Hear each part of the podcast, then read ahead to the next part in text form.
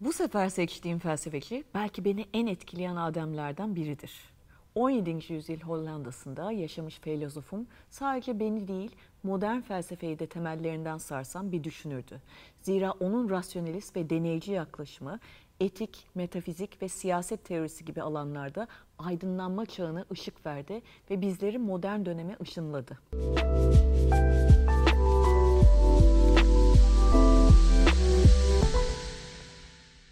Felsefenin tarihini yazanlar Immanuel Kant ve Friedrich Nietzsche gibi babaların temelinde onun hamurunun olduğunu söyler. Boşuna söylemezler. Kimden mi bahsediyorum? Elbette ki Bento di Spinoza ya da Baruk ya da hepimizin bildiği latincesiyle Benedictus Spinoza. Kutsal Spinoza yani. Gelin bu sefer felsefecimizin eserlerinden önce hayatını okumaya başlayalım. Çünkü zannımca Spinoza'nın yaşadığı sınavlar ve zorluklar, yaptığı tuhaf iş ve yolculuklar onun düşünce sistematiğine damıtılarak damlatılmıştır. Buradaki tek sorun hayatına dair bilgilerin güvenilmez olduğudur. Zira bu durumda etrafını saran hangi garip veya hazin menkıbeye inanacağımızı bilemeyiz. Şimdi düşününce Spinoza'nın en güzel vasiyetlerinden biri de kendi bilinmezlerle dolu hayatıdır. Bildiğimiz şeylerden biri Spinoza'nın Portekiz'den göç etmiş Sefardik Yahudi aileye mensup olduğu, annesinin daha 6 yaşındayken babasınınsa 21 yaşındayken öldüğüydü. Ama fakirliğine dair ve vasiyetlere dair pek çok hikaye var. Mesela bir lale soğanlı yatırımı efsanesi var ki biliyorsunuz lale manisinde pek çok ailenin başına gelen ekonomik garabette soğanların bir evle eşdeğer olduğu bir zamanda lale soğanına yatırım yapıp battığı gibi ne kadar doğru, ne kadar gerçek, yanlış gerçekten bilemiyorum. Pek çok hikaye var. Büsbek o laleleri Osmanlı'dan Avrupa'ya getirmese hiç böyle bir şey olmayacaktı. Ama gördüğünüz gibi çok kolay tarihe kayabilme potansiyeline sahibim. O yüzden burada duruyorum. Böylece Spinoza'nın bir fiil radikal doubt çağının abidesi olduğunu söyleyerek konuyu bağlıyorum. Öyle miydi, böyle miydi diyerek yine tarihin labirentine girip kaybolacaktım. Tarihten kaçmak için felsefeye sığınmış mıydım derken çıkıyorum haham eğitimine, İbrani geleneklerini, İngiltere-Fransa savaşları ve ölümlerini, çaresizlikleri ve parasızlıkları hızlı geçiyorum ve diyanetli bir ilahın olmadığını, ruhun ölümsüz olmadığını yeterince uzun bir süre dillendirirseniz birilerini ifrit eder, diğerlerini işsiz bırakırsınız diyorum. Bu 17. yüzyılda Amsterdam'da da yaşasanız, günümüzün İran'ında da yaşasanız fark etmez.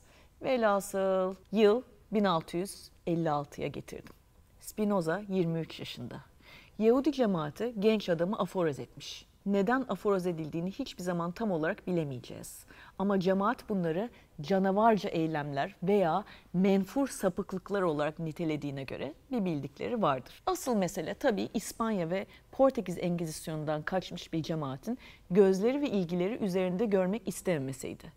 Görünmez olmak her zaman daha ehemmiyetliydi ne de olsa kendi içindeki ayrık soğutlarını ayıklamalılardı.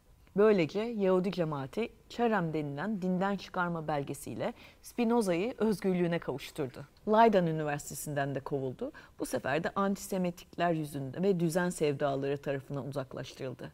Yani anlayacağınız hiçbir yerde istenmiyordu. Her yerden ötelenmiş, ötekileştirilmişti. Peki bu Spinoza için dünyanın sonu muydu?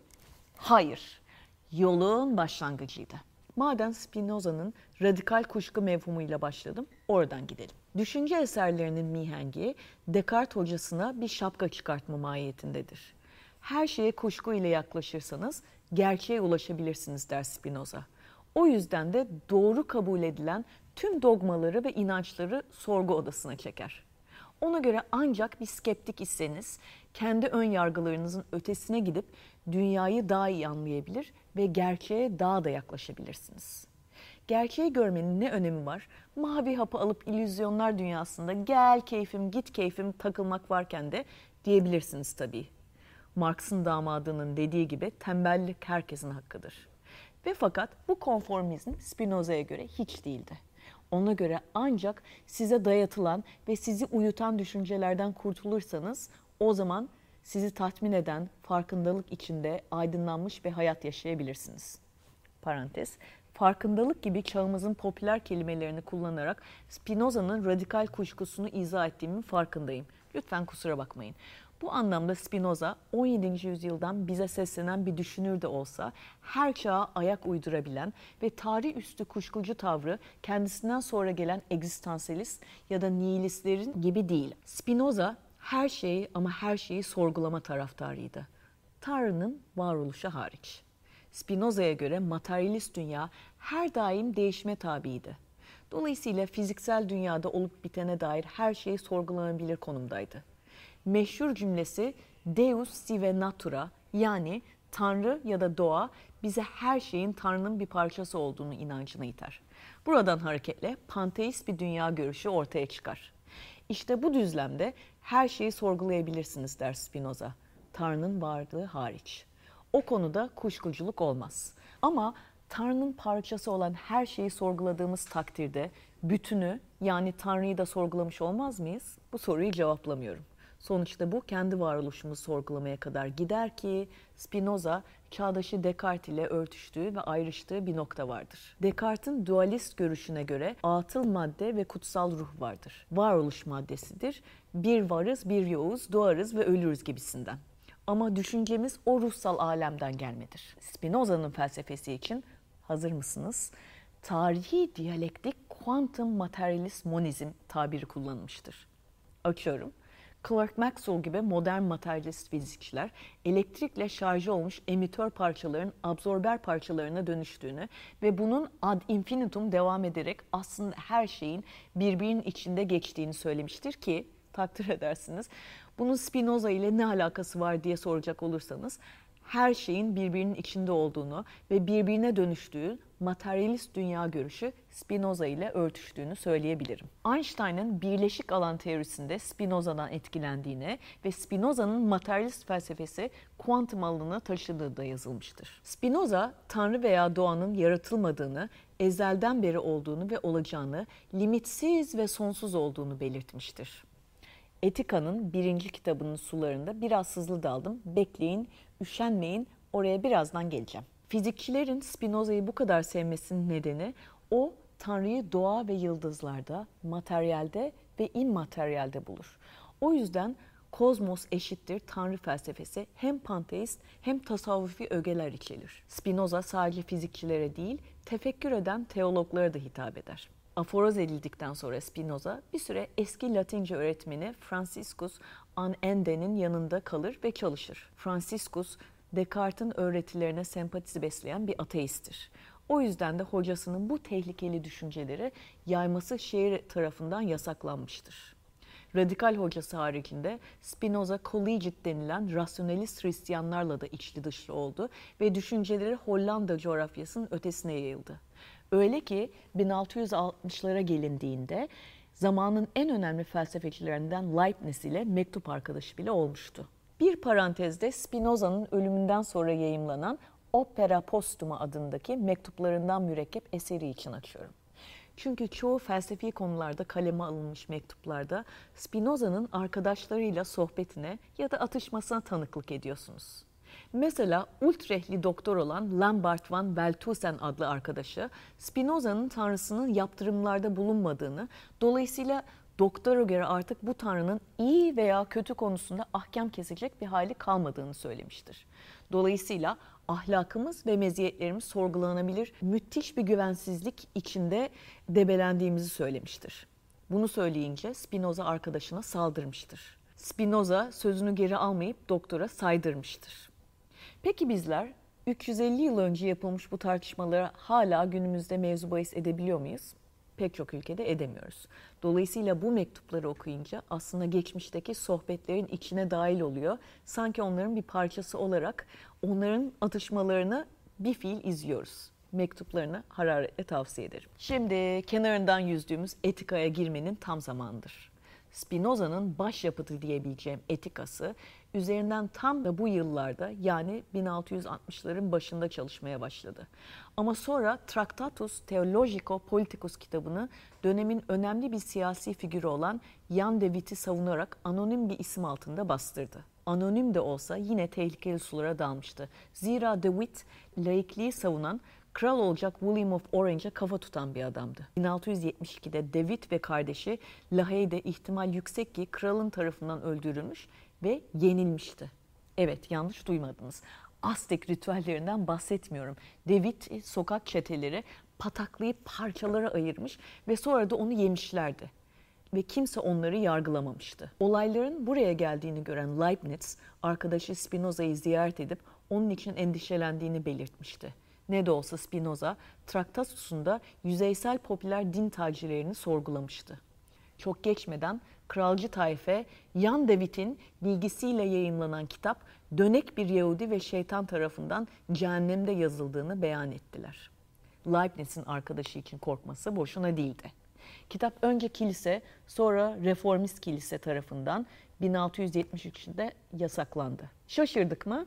Nine. Spinoza dersini almıştı. Bundan böyle tehlikeli sularda yüzmeye devam etti etmesine. O durdurulamazdı.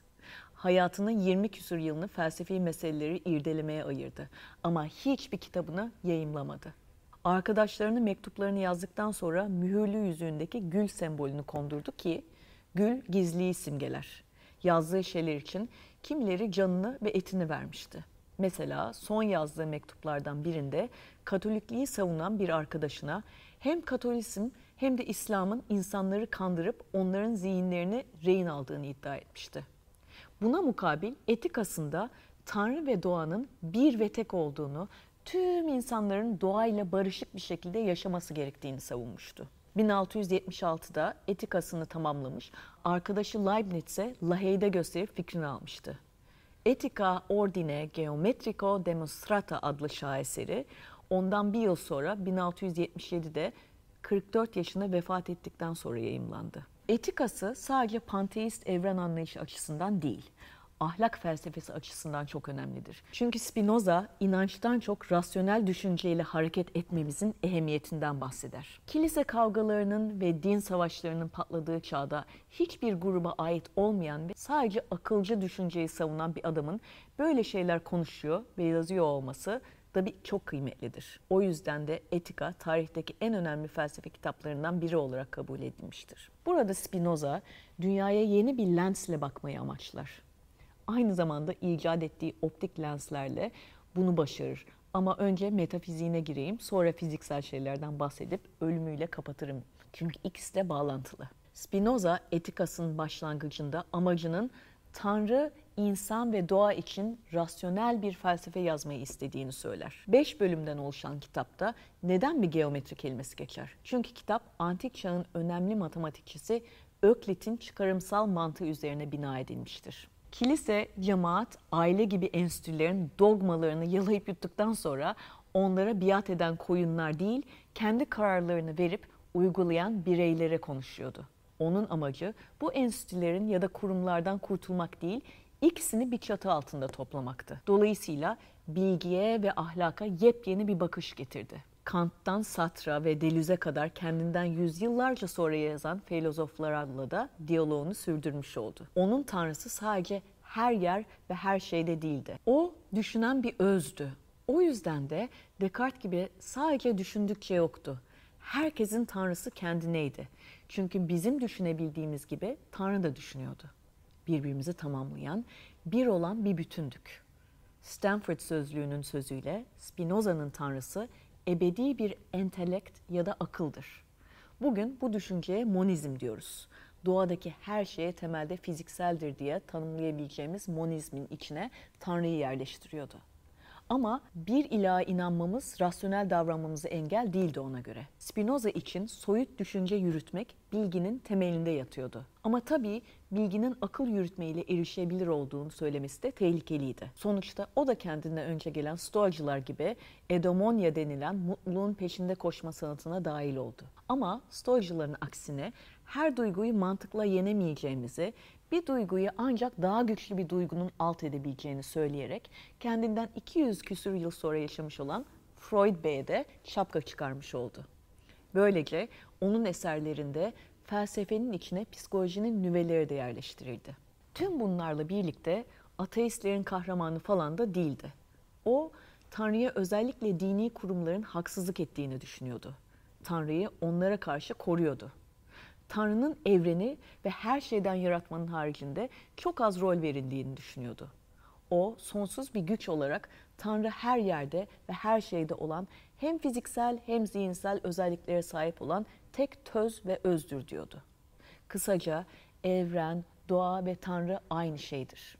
Biz bugün bu düşünceleri romantik panteizm olarak okuyoruz ama kendi çağında Spinoza ateist olarak mimlenmişti bile. Keşke değeri bilimseymiş, belki bu kadar gizli yaşamak zorunda kalmazmış ve daha çok üretebilir, yazmaya daha çok vakit ayırabilirmiş. Ama ne oldu? Spinoza gizli saklı yaşamaya, kendi hayatını idame ettirmek için lens üretmeye itildi ve hayatı çok genç bir yaşta sonlandı. Ama oraya daha geleceğim. Spinoza'nın etikası dışında matematiğe de katkısı büyüktü.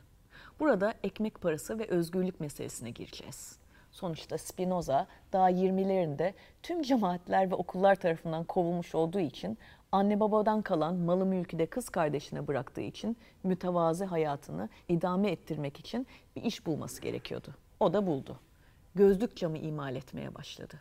Sonunda mutlu mesut cam keserken dünyada en sevdiği şeyi yapıp düşünmeye zaman ayırıyordu. Lens yaparken geliştirdiği teknik sayesinde fotoğraf sanatında da devrim yarattı aslında. Cam, metal ve diğer elementleri kullanarak çok güçlü bir lens icat etti. Pantograf denilen bir aygıt ile her şeyi mükemmel bir şekilde hesaplayıp kesti. Teknikten pek anlamamakla beraber Spinoza'nın lensi iç bükey bir şekilde yontup onu parlatarak inanılmaz detaylı ve berrak cam imal ettiği söylenir. Bu teknik sayesinde dünyamızın görünmeyen küçük harikalarını görmemizi sağlıyordu Spinoza. Anlayacağınız felsefede yaptığını fiziksel dünya içinde yapmıştı karmaşık dünyamızı daha ince detaylarıyla ele almamızı sağlamış, dünyaya farklı bakmamızı her anlamda ön ayak olmuştu. Ama işte bu lens işleri büyük ihtimalle onun sonu oldu. 21 Şubat 1677'de işi icabı cam tozu soluduğundan gelişen silikosis denilen hastalıktan dolayı 44 yaşındayken hayata gözlerini kapadı. Böylece Descartes ve Leibniz'le beraber 17. yüzyılın en büyük rasyonelist filozofu da erkenden gitmiş oldu yazdıklarıyla kendinden sonra gelen düşünürler için bir mihenk taşı oldu. Yoksa Roma yolu mu oldu desem. Bir şekilde nereden çıkarsanız çıkın bir noktada Spinoza'ya varıyorsunuz. O yüzdendir ki kendisi için bir taş olan Hegel Spinoza'yı modern felsefe testi gibi okur. Ya Spinozacısınızdır ya da felsefeci değilsinizdir. Tabii Spinoza'nın etkisi sadece felsefecilerde değil pek çok dal ve branşta da görülür. O Newton'u da şairleri de büyüledi. Coleridge ve Shelley onun felsefesinden yola çıkarak doğa dininin ormanına girer. Belki o yüzden bir gün Amsterdam'da yürürken Spinoza'nın haşmetli bronz heykeliyle karşılaşırsanız şaşırmazsınız. Günümüzde Hollanda'nın en prestijli bilim ödülünün adı da Euro Spinoza'dır. Euro gelmeden önce 100 gildenin üzerindeki yüzde onunkinden başkası değildir. Çünkü o kendi çağında da bugün de bizlere at gözlüklerimizi atıp dünyaya yepyeni gözlerle bakmanın ne muhteşem bir şey olduğunu gösteriyor. Teşekkürler Bay Spinoza. Siyah ve beyaz gerçekten de yok. Gri alanlarda yapılacak da çok şey var hala. Spinoza ile birlikte 17. yüzyıla veda ediyoruz. Bizleri Satoshi TV'den ve Spotify'daki Satoshi podcastlerinden dinlemeye devam ediniz lütfen. Önümüzdeki ay başka bir filozofla tekrar birlikte olacağız. Görüşmek üzere.